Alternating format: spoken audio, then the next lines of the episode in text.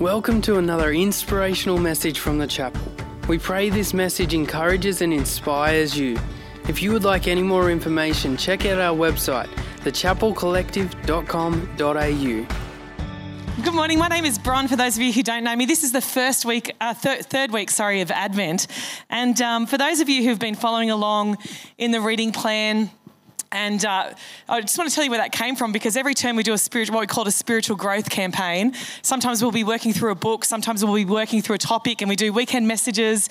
We usually do midweek studies, and we do um, daily devotions as well. And we do it as a church right across every location and, and do that all together. And for those of you who are kind of looking at and looking at the daily and weekly prayers and some of the suggested practices, some of you might be thinking, Bron, that's why I came to this church, because I was actually kind of trying to get away from tradition, and this feels a bit traditional to me. Where it actually came from was that someone anonymous, anonymously sent me um, the liturgy and the annual common book, common book of prayer. Now, if you had to send that to Daz, it never would have got read. But um, if someone sends me something, I generally feel like I have to read it. And so we started this doing Advent. Uh, and what I love about it is, is that when there is a liturgy, you find that you actually cover things over that you might not have otherwise covered. And at this time of year, Christians everywhere are looking forward to the coming of Christ and looking back at his first coming as well. Uh, and so there's an, a, a weekly prayer, and I think we have it on a slide. Just um, tell me no if it's not there, Trish. I might not have put it in there. But there's a weekly prayer, the first slide, and we're actually going to pray this all together if it does come up. Here it is. Okay, so let's pray this together. Almighty God, you have made us and all things to serve. Come quickly to save us, so that wars and violence shall end, and your children may live in peace, honouring one another with justice and love through Jesus Christ, your Son, our Lord, who lives with you in the unity of the Holy Spirit, one God, now and forever. Amen. And Lord God, as we go through this Advent time and this Advent season, I pray that you'll work unity in our hearts with one another. Lord, that we would be in you even as you are in us. And that, Lord, we would uh, show the world that we truly love you and that we're truly your disciples by our love for one another, in Jesus' name. Amen. Amen. So like I said, uh, Advent is a time where we set aside time to think about the coming of Jesus, not just when he came, but when he's coming back again. Messiah, the coming of the Messiah. Messiah means anointed one. Uh, in, in the New Testament, it's Christos. The language of the New Testament is Greek, and it's Christos, which also means anointed one. That's where we get Christ from. When the new um, church was born, uh, after Jesus died, rose again and went back to heaven, the people who were first called Christians, and that meant little Christ. It was meant as an insult. Oh, they're the little Christs. But they, the early church embraced that as their identifier and said, yeah, we'll happily be the little anointed ones. We'll happily follow in Jesus Christ's footsteps. We're okay with that. They took it as a compliment. But we're looking forward to his coming again. And that might be news to you if you got dragged along to church here this morning. If someone said, come along to church where they've got free snow cones, and you're like, absolutely, I'm in.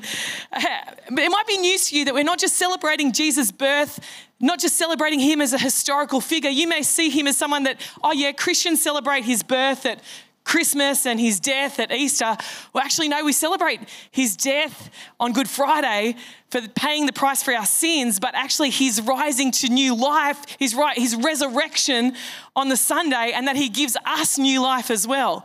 He is not someone, a historical figure. He rose from the dead, not as some zombie apocalypse, living dead kind of scenario, but a life from the dead, defeating death, conquering death. Uh, getting rid of sin, taking our guilt and our shame with him. It's why Christians everywhere sing a song that says, no guilt in life, no fear of death. This is the power of Christ in me. He promised he would come back again. And since then, by his Holy Spirit, he has been redeeming people everywhere, restoring them and returning them to a right relationship with God. Is anyone here today one of those people that he's been restoring you, redeeming you, bringing you back to a right relationship with God? Five people, that is awesome. Anyone else? We've got a few in the room, that's great. It was going to be a really full altar call. Hey, um, online, you might not be able to see it, but there are people, there are about at least seven people with their hands up who have been restored to a right relationship with God. Now, uh, he's restored our souls, but actually he's restoring all of creation. He has promised that he will restore everything back to himself, and that day is coming. And you might be thinking, Bron, this is a lot for me to get my head around that. That's a, that's a, a big concept, and I understand. And this is where faith comes in. Logic and reasoning will take us so far, and at some point faith comes in and belief carries us the rest of the way, and maybe today that will happen for you. So in week one of Advent, we looked at hope, the thrill of hope, a weary world rejoices. In week two, we looked at peace, and today we look at joy. And I've got to say, obviously love is first in the fruits of the Spirit for a reason, but I could not live this Christian life without joy. And maybe for you today, the thought of joy and Christianity just doesn't go together. Maybe you've thought, no, I, I felt like, like Christianity is heavy and it's weighty and it feels actually quite negative and it's all about negativity. Let me tell you today that a fruit of the Spirit is joy, that actually Christians should be the most joyful person, people in the world. Look at the person next to you and say, you aren't getting it right, you big sad sack. We should be the most joyful people in the world. Let me read Isaiah thirty-five. It says, even the wilderness and desert will be glad in those days.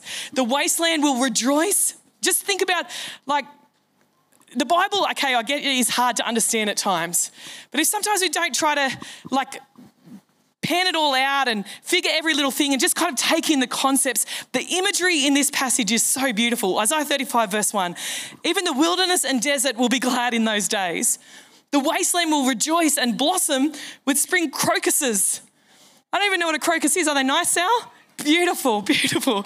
Yes, there will be an abundance of flowers and singing and joy. The deserts will be as green as the mountains of Lebanon, as lovely as Mount Carmel or the plain of Sharon. There the Lord will display his glory, the splendor of our God. With this news, strengthen those who have tired hands and encourage those who have weak knees. Say to those with fearful hearts, be strong and do not fear, for your God is coming to destroy your enemies. He is coming to save you. And when he comes, he'll open the eyes of the blind and unplug the ears of the deaf. The lame will leap like a deer, and those who cannot speak will sing for joy. Springs will gush forth in the wilderness, and streams will water the wasteland. The parched ground will become a pool, and springs of water will satisfy the thirsty land. Marsh grass and reeds and rushes will flourish where desert jackals once lived, and a great road will go through that once deserted land. It will be named the Highway of Holiness. Evil-minded people will never travel on it. It will only be for those who walk in God's ways. Fools will never walk there. Lions will not lurk along its course, nor any other ferocious beast. There will be no other dangers. Only the redeemed will walk on it. Those who have been ransomed by the Lord will return. They will enter Jerusalem singing, crowned with everlasting joy. Sorrow and mourning will disappear, and they will be filled with joy and gladness. Now, this is a passage that spoke to people who'd, be, who'd been taken from their land and, and they were desperate to go home. And you know what? That's me sometimes. When I understand that this world is not all there is, there is sorrow and sighing, it says in that passage. There's sorrow and sighing. But when I think about the what's to come, Jesus coming back, putting desert into beautiful, beautiful, beautiful lands, then I'm filled with joy and gladness.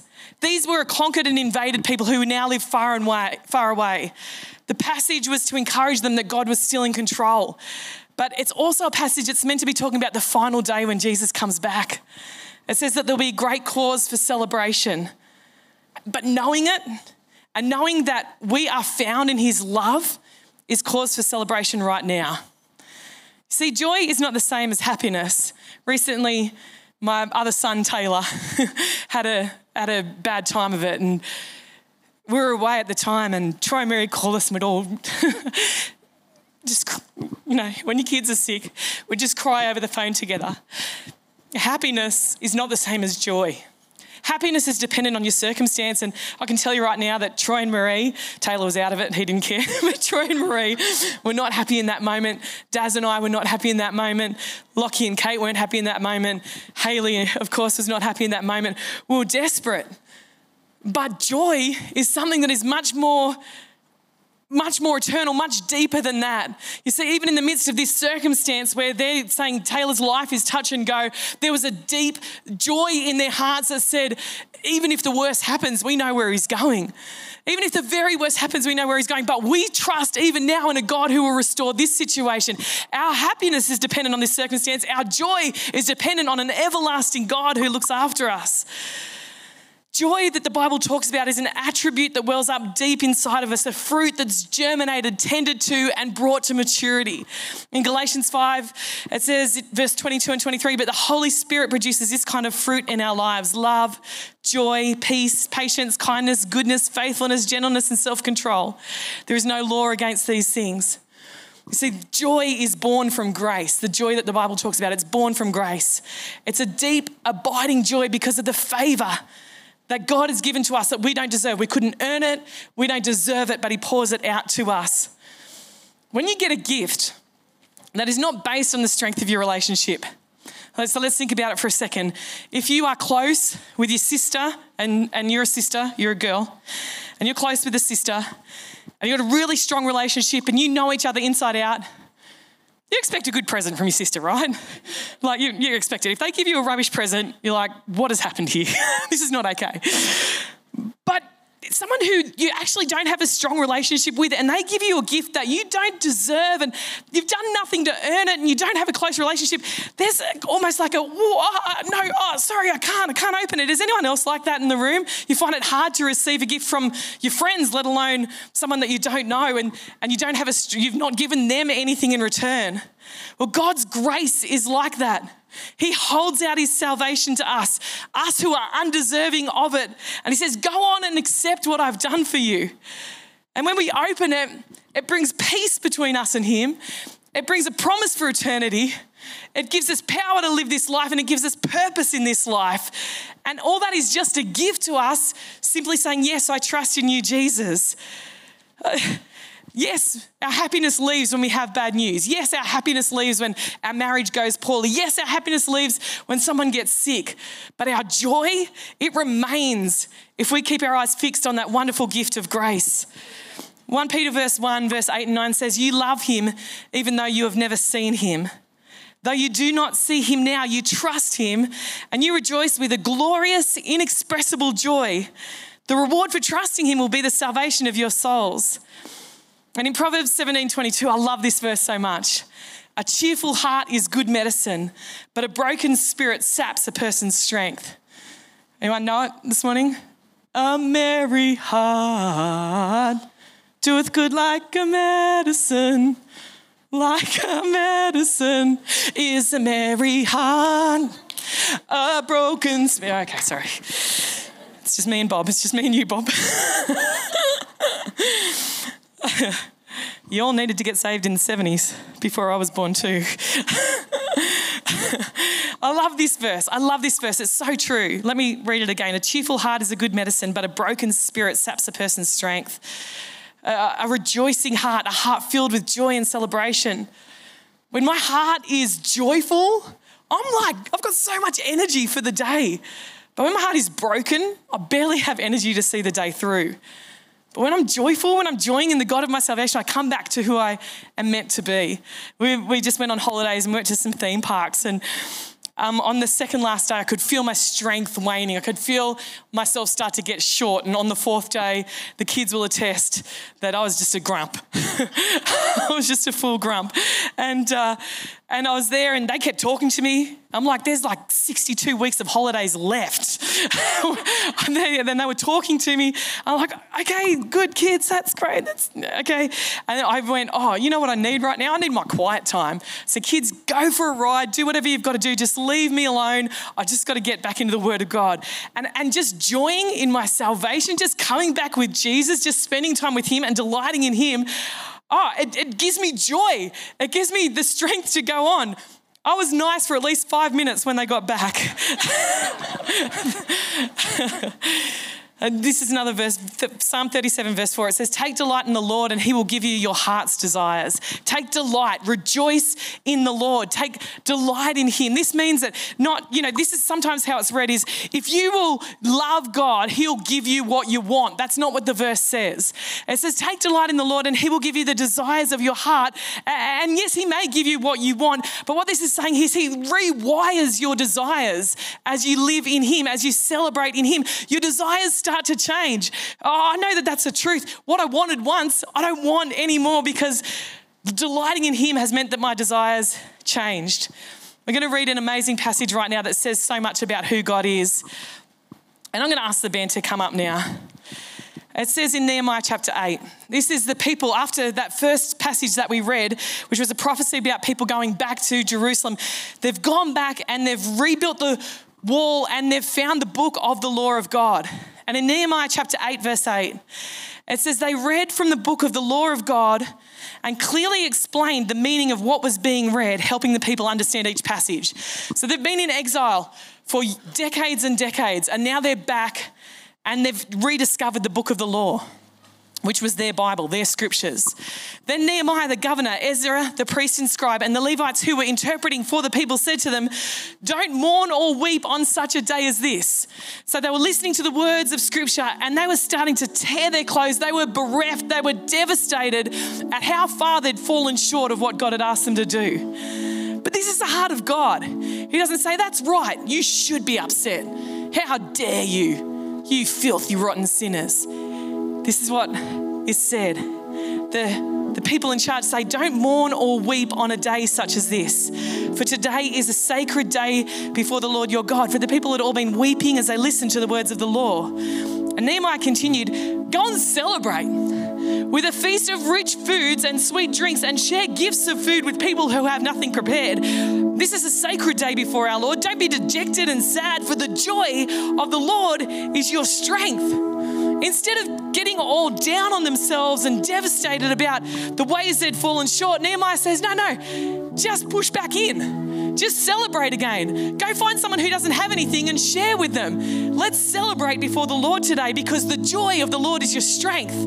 The guilt and the shame that you carry is not your strength. That will keep you in weakness and darkness. But coming to God and coming to him, the joy of the Lord is your strength. So the people went away to eat and drink, had a festive meal, to share gifts of food and to celebrate with great joy, because they had heard God's words and understood them. It's kind of this sense of joy is even what's meant to happen around the Lord's table when we have communion. Yes, it is a solemn occasion as we self-examine and we think about what Jesus has done for us. But also we celebrate because he did what we could never do. He paid the price for our sin. He took away our guilt and shame. He gave us a fresh start. He told us that all the old things had become new again. And he swapped us. He gave us an exchange, our fear for his faith in us, our, our tears for, for rejoicing and celebration. And it's not just us that are celebrating, by the way. Listen to this, Luke chapter fifteen, verse one. This is who Jesus is hanging out with. Tax collectors. Anyone work for the A T O? It's not talking about you if you work for the A T O. That's a legitimate job. Any accountants in the room today? We high five you. That's a great profession. Thank you for helping us to get a tax return. Tax collectors, these are people who were the scum of the scum. They were betraying their people. They were, um, they were pilfering from their own people who were already oppressed. They were taking advantage of the situation. They're put in a different category from sinners everywhere you see it. There's sinners and tax collectors. So tax collectors and no other notorious sinners often came to listen to Jesus teach. That's the kind of Jesus, that's the kind of God that we serve. This made the Pharisees and teachers of religious law complain that he was associating with such sinful people and even eating with them. So Jesus told this story. If a man has a hundred sheep and one of them gets lost, what will he do? Won't he leave the ninety-nine in the wilderness and go to search for the one that is lost until he finds it? And when he has found it, he will joyfully carry it home on his shoulders. When he arrives, he will call together his friends and neighbours, saying, rejoice with me because I have found my lost sheep. In the same way, there is more joy in heaven over one lost sinner who repents and returns to God than over ninety-nine others who are righteous and haven't strayed away. I wonder if today you're that sheep that's wandered off. And I wonder today if you think that Jesus is looking at you with disgust in his eyes. Or maybe you think that he's looking at you with disdain, or he's looking at you with disappointment. You don't realize that he's just waiting for you to turn to him so he can joyfully carry you home on his shoulders. It says here, suppose a woman has ten silver coins and loses one. Won't she light a lamp and sweep the entire house and search carefully until she finds it? And when she finds it, she will call in her friends and neighbors and say, rejoice with me because I have found my lost coin. In the same way, there is joy in the presence of God's angels when even one sinner repents. So here we are, heading towards the end of the year. And maybe today you're just, you've been coming to church all year, but you realise that you've gotten caught in the busyness of the season, and, and you're hearing God's voice say, come and come away with me. Just come and rest with me.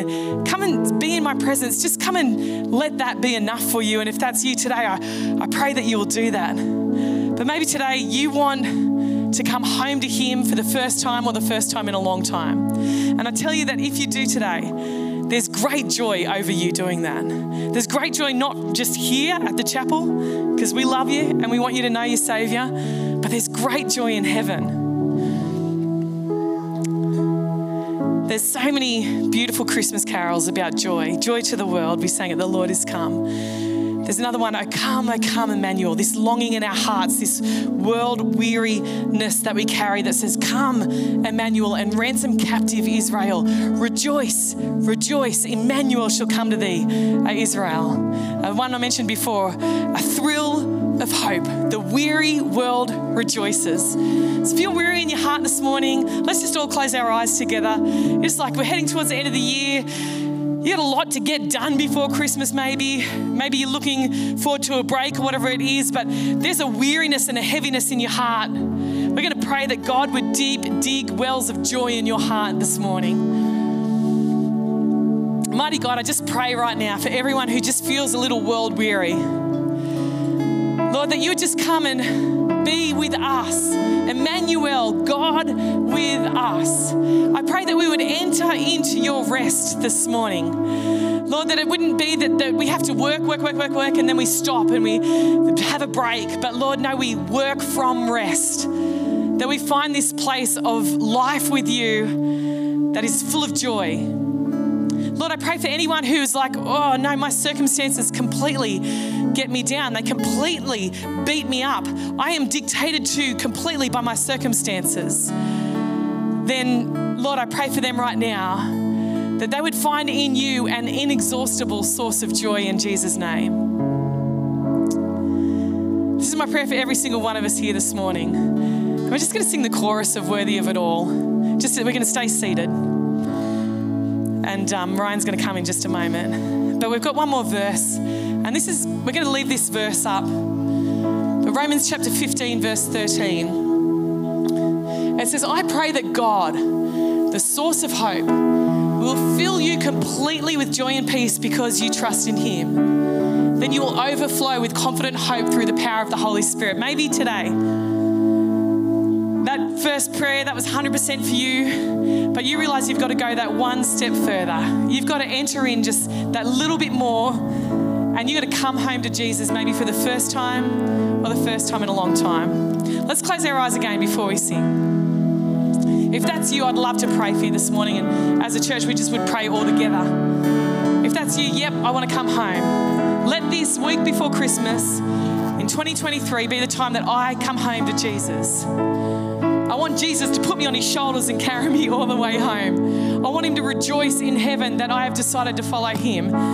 If that's you this morning, will you just go ahead and raise your hand? Because I'd love to know who I'm praying for this morning. That's a great decision over there. That's awesome. Is there anyone else this morning? Yep, that's me. Yep, I want to follow Jesus. I want to come home either for the first time or the first time in a long time. Brilliant. I'm taking this decision as one hundred percent genuine. Yep, great decision over there.